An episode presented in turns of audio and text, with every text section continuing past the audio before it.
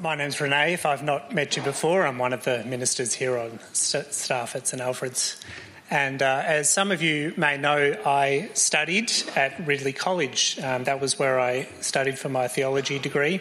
And uh, at the time, Peter Adam was our principal, and we would have weekly chapel sermons. And occasionally, when the when the principal preached, when Peter Adam preached, he sometimes told jokes to begin his sermon. Uh, very, very bad jokes.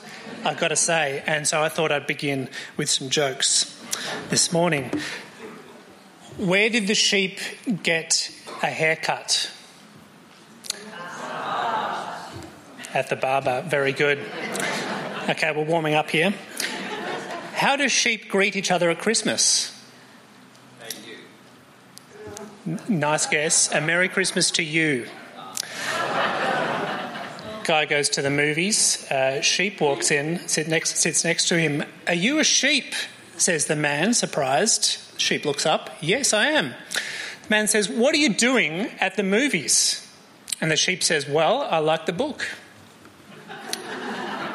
Okay, one more. what do you call a sheep covered in chocolate? A candy bar.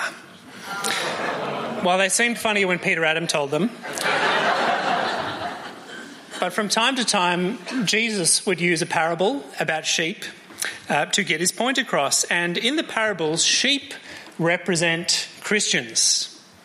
And you have to ask, what is it about Christians that makes us like sheep in the stories? Some people, not me, but some people would say, well, it's because we're gullible like sheep. Uh, we follow, follow each other uh, and copy each other, even off a cliff. Um, but in Matthew 18, we have a clue. Jesus talks about his disciples as little ones. He means that they are vulnerable. And of course, that's why sheep need shepherds. They're vulnerable to getting attacked, to being stolen, uh, from being trapped or being lost. And this is how Jesus sees us. And this is what Peter McPherson reminded us last week. We're little ones. We're children. We're like children. And we're like sheep, according to Jesus. This is how we should see each other. Not primarily as strong, independent, self reliant, but as vulnerable and needing help. And that makes sense because when someone seems strong and confident to us, it's easier to just let them get on with what they're doing by themselves. But Jesus says we're like a flock of sheep. We're vulnerable and we stray. And when one wanders off, God makes an effort. He goes after that one, and when that person is restored, he rejoices to have that one back. You might be familiar with a similar parable in Luke's Gospel. It talks about the lost sheep, but the emphasis on that story is on the people who don't know Jesus. They're not yet part of his flock, and God goes after them. But here in Matthew's Gospel, Jesus talks about those who stray. So they know Jesus, he or she is one of his disciples, but they've wandered off. Have you ever seen this happen to a Christian? Someone drifts away from the Christian community. It's painful to watch for lots of reasons. We know that they risk rejecting Jesus altogether. They risk harming themselves and, and people close to them.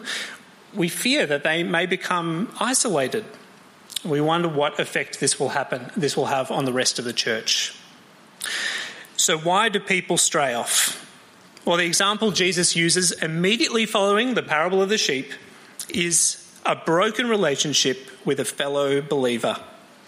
The first step to someone becoming bitter with the church and straying from Jesus is conflict with another member. And if you have your Bible there, you can follow along in Matthew 18 or on the screen. I'm reading from verse 15. If a brother or sister sins, go and point out their faults just between the two of you. If they listen to you, you have won them over. Here we can see the great significance we play in other people's lives. If we're part of a church, we have an incredible responsibility towards others because it turns out we're not just individuals. Uh, we don't behave as independently as we'd like to think.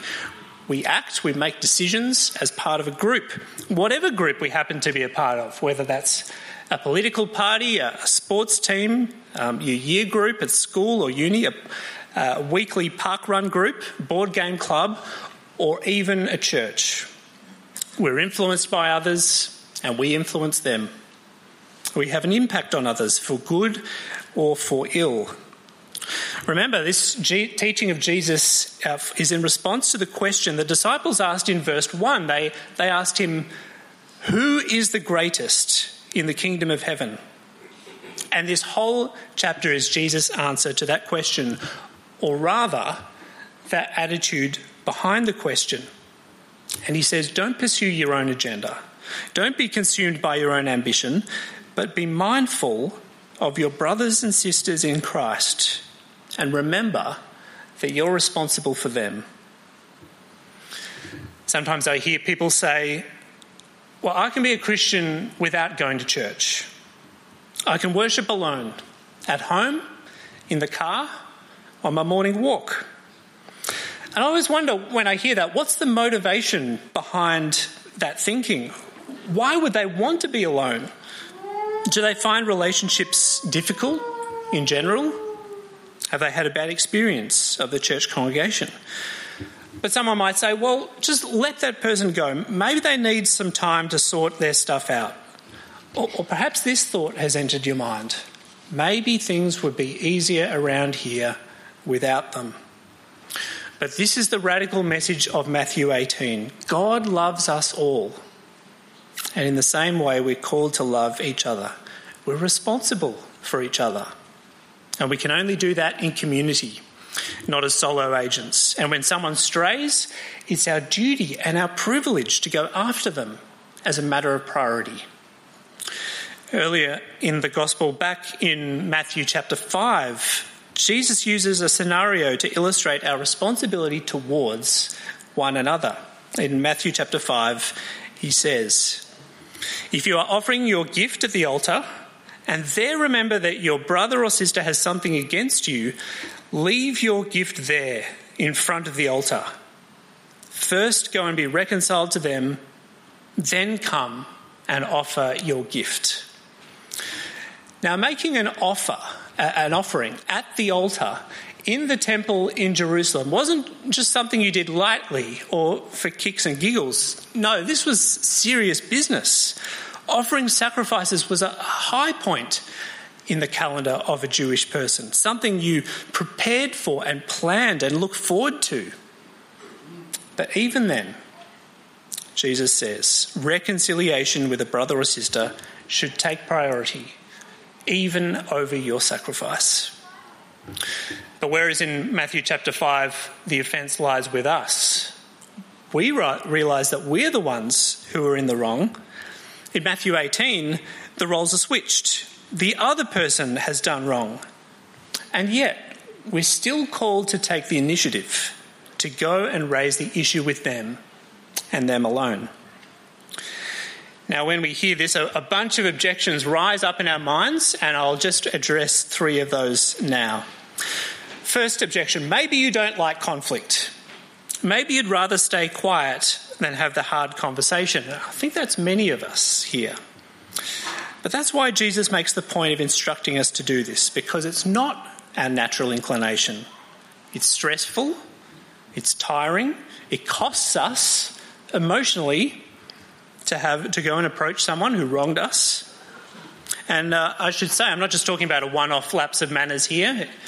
He took my seat on a Sunday morning, or she wasn't effusive enough about the steaks I brought for dinner. Uh, no, we're talking about ongoing, persistent sin. Unrepentant sin, that, such that would lead a person away from Jesus and away from uh, others in the church. Now, it may not be our preference to challenge someone, but when you consider the alternative, our response should be to intervene rather than to avoid.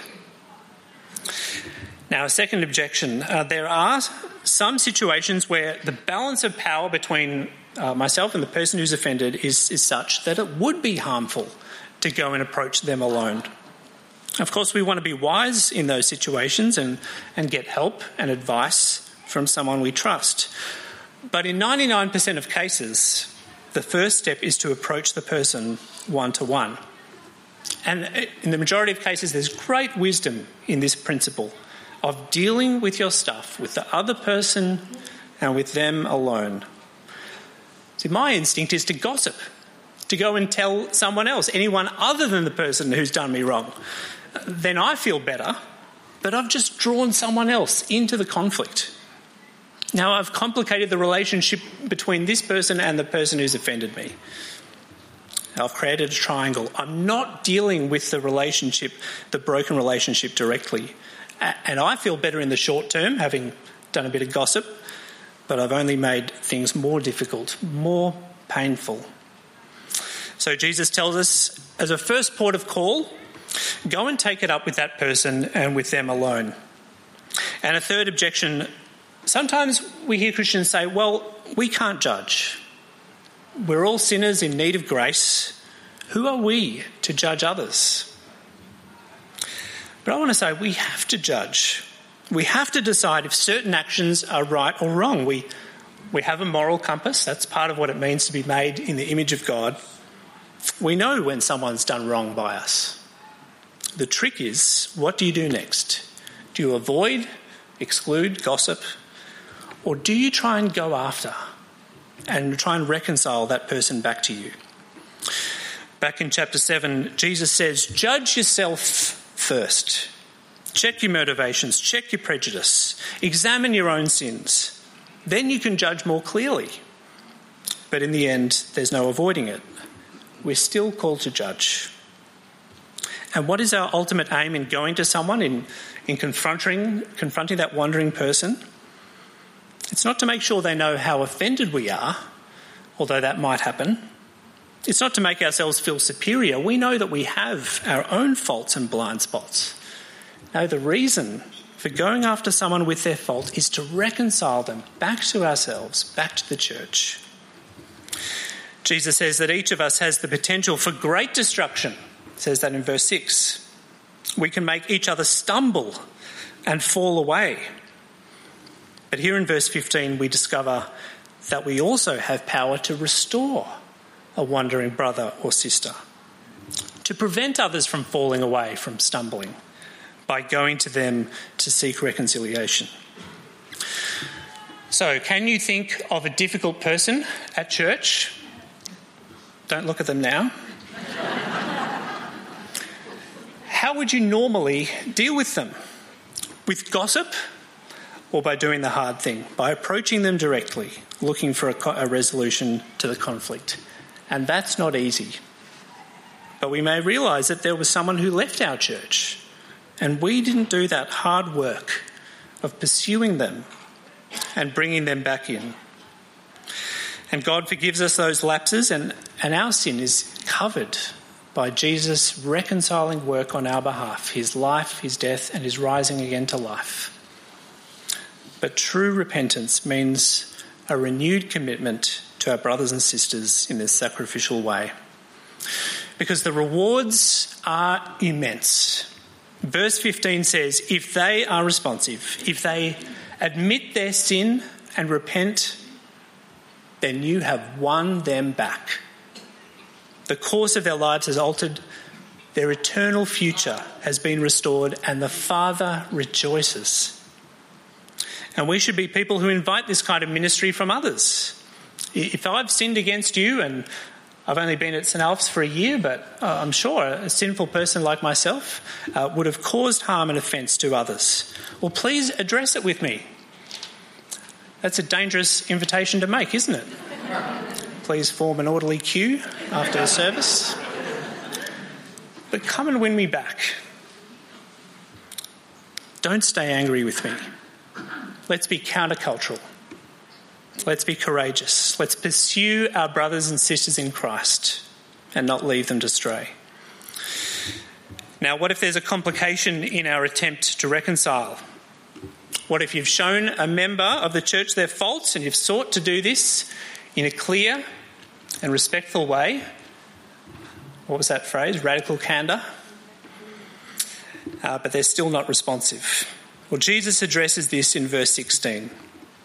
But if they will not listen, take one or two others along, so that every matter may be established by the testimony of two or three witnesses.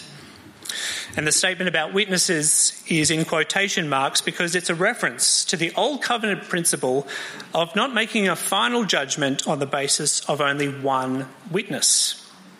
So, in this case, the one or two others that you bring along to speak with the offender, uh, they, these witnesses may not have witnessed the original offence. Okay, so they might have not been there in the room when it happened, uh, but they can be present to hear both sides of the story and to offer their own wisdom uh, to the situation. So, this may, may be a mediator that you both trust, or it may be a couple of people who can bring their experience and objective judgment to the situation. And so, with one or two other perspectives, that might be enough to bring the brother or sister to repentance. But if not, and this is the third step that Jesus gives us, tell it to the church. Verse 17. And this may involve a statement in front of the congregation if this issue is serious enough to warrant that. In most cases, though, uh, that, that won't happen, and we've never done this at St Alf's. Uh, and in our context, it would probably do more harm than good. So instead of something quite so public, you'll invite someone with an official capacity in the church, a member of staff, uh, one of the ministers, or a council member, and they'll join you in seeking to bring back that little one, that straying member of the flock, and help him or her to recognise their fault. But what if none of these approaches work? Verse 17 continues And if they refuse to listen even to the church, treat them as you would a pagan or a tax collector. Now, there have been PhDs written on what this statement means. What does it mean to treat someone like a pagan or a tax collector? On the one hand, we know that Jesus was notorious for spending time with society's outcasts and becoming familiar with them. Today, we may look at producers of methamphetamine in the same way that people of Jesus' day looked at tax collectors someone who got rich at others' expense. But on the other hand, we know that when Zacchaeus, the tax collector, when he ate with Jesus, he gave up his exploitation of others and made recompense. And we'd assume that when Zacchaeus became a member of the church, that he continued to work in that ethical way. So, in this case, the people who are like pagans and tax collectors that Jesus mentioned are those who are living lives of ongoing, unrepentant, false worship, breaking God's law, and harming others. How would we treat someone like that? Well, that's a difficult question, and it would depend on the situation. But for starters, we, we wouldn't let them have a position of leadership in the church. Would we ask them to stop attending our church gatherings? Well, that's a much more difficult call to make. Now, in 21st century Australia, our legal system does some of this work for us. For example, if someone has a restraining order against them, they aren't permitted to attend church with the one who took out the restraining order. And that's clear cut. And we can be thankful that we have a legal process uh, that we, uh, we can trust in this way. An example of a, a situation of boundary setting that exists for Anglican churches is that if someone has a strike against their working with children check, and the church is made the, the church is then made aware of that, and we will take steps to restrict their access to vulnerable people. Now, this person of concern is also registered with Kooyoora, and if you're not familiar with them, that's a, an independent organisation who investigates safe ministry concerns in the Anglican Diocese of Melbourne. Now, St Luke's also has policies if a, uh, an act of violence or abuse happens in our sphere of influence, say on our property or at one of our events, uh, a church member is made aware of it, there's a clear process for that as well. Report it to the police. That's the first thing and report it to Kooyoora as well. And if the offence isn't criminal but it's still destructive, then we have a hierarchy of ministers. We have a senior minister, uh, we have bishops in the Anglican Church, and they can be called in depending on the situation. So, there's just a few examples of some boundary setting that exists in our society and in our church as well.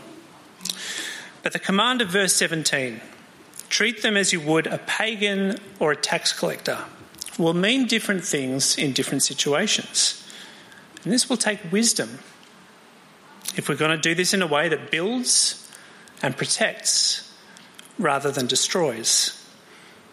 There have been some church traditions that have moved too hastily towards exclusion, towards um, ostracism.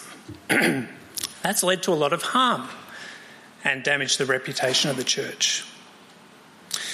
Remember, the motivation in all this is not to punish, but to lead them back to a full, restored life of discipleship. The title we've given this series in Matthew's Gospel is Life in the Kingdom. And we're quickly realizing that life in the kingdom is messy this side of Jesus' return. It's messy, but if we take Jesus' guidance, we can avoid things becoming toxic. We can commit to being relationally healthy, pursuing good relationships, and sometimes that'll be hard work. But a healthy community doesn't sweep it under the carpet, but it deals with it intentionally, compassionately. When we pass the peace at communion, and we haven't been doing this lately because of health reasons, but when we do that, that's a tangible way of saying that we're at peace with one another. And if there's someone in the room you couldn't say that to, someone you're not at peace with, then be like the Israelite in Matthew 5, who left his offering at the altar until he was reconciled. Make it a priority to seek forgiveness or to forgive your brother or sister. You may decide not to partake in communion until you've attempted reconciliation. And as the minister, I may ask someone not to take communion if we've done this process that Jesus described, but they're still out of step with God and out of step with their brothers and sisters, to, then I, I may take steps to limit their full participation in the community until they have shown repentance. And Jesus tells us that this decision is ratified by God, whether we're successful in bringing a, a believer to repentance or if they remain in rebellion. Verse 18. he says, Truly I tell you, whatever you bind on earth will be bound in heaven, and whatever you loose on earth will be loosed in heaven. Now, this gets further fleshed out in the parable of the unforgiving servant, so I'll leave that to Wayhan to fully explain that to you next week. I'm sure he'll do a great job of that. Uh, but Jesus is basically saying in verse 18 that God confirms what the consensus of the body of believers determines. Whether a person shows repentance and is loosed from their sin and permitted to have full membership in the community, or remains in sin, is bound, restricted, forbidden from full participation in the church. so, everything I've described here has the potential for discomfort, for anxiety, for pain, for misunderstanding. Why would we go through this process as Jesus has described here? Well, because we want to do everything that we can to avoid being the stumbling block of verse 6. If we see an opportunity to reconcile with or restore a fellow Christian and we pass it up, well, Jesus says, Woe to us. The impact of that is devastating because Jesus cares for each of us individually the way a shepherd cares for the flock. And he wants us to love the way he loves. So, in closing, how can you make sure that the next opportunity to love like this doesn't pass you by? How can we have this same kind of care for individual members of the flock the way Jesus does? Because let's face it, it's not every week we'll be bowling up to someone and pointing out their sins to them. That might only happen every second week or every second Tuesday of the month. So, how can we regularly show care to our brothers and sisters? Well, committing to meeting each other like this uh, weekly at our weekly church services is a great start. Coming to church and staying around afterwards for morning tea is a great way to help others to know you. Talking to someone new at morning tea. Getting to know people in our community that we don't know very well. What else? Well, we can pray for each other. We can share things about ourselves that we need prayer for. Join a growth group. This is what growth groups do in our community. Take the opportunity to show hospitality to others and to receive hospitality back. But most of all, we can show care by forgiving our brothers and sisters from the heart when they admit their wrong and desire reconciliation. And when we're the ones who have been sought after and forgiven, the way this passage describes, then we can thank God that He's given us such caring, servant hearted brothers and sisters who would go out of their way in order to seek reconciliation. And having been forgiven by the church, we shouldn't be anxious that God holds a different opinion of us than, than our, our brothers and sisters do. Why not? Because God concurs with the church's offer of forgiveness. Verse 19. Again, truly I tell you that if two of you on earth agree about anything they ask for, it will be done by them, by my Father in heaven. For where two or three gather in my name, there am I with them. Where the church forgives, God forgives. These verses are wonderful reassurance for those with heavy consciences who may scarcely believe that the things they've done may be forgiven by their brothers and sisters in Christ, let alone the judge of all the earth. So, the judging work of the two or three in verse 16 results in the reconciliation of the sinner with God here in verse 19. Let's pray that God would give us the same heart that He does for the church a personal concern for one another, especially those who stray, because he, we know that He watches over us and knows each one of us. Let's pray. Our Heavenly Father, we know that these are verses that are easy to describe but so difficult to put into practice. We ask that you would give us courage, wisdom, and honesty when it comes to pursuing one another and not letting one little one stray from the flock. We pray that you would give us your Holy Spirit, that you would strengthen us to have this kind of courage and to desire purity amongst uh, in, in your church, amongst our believers. And we pray that, uh, yeah, we would be the ones who look after the little ones amongst us. And we pray this in Jesus' name. Amen.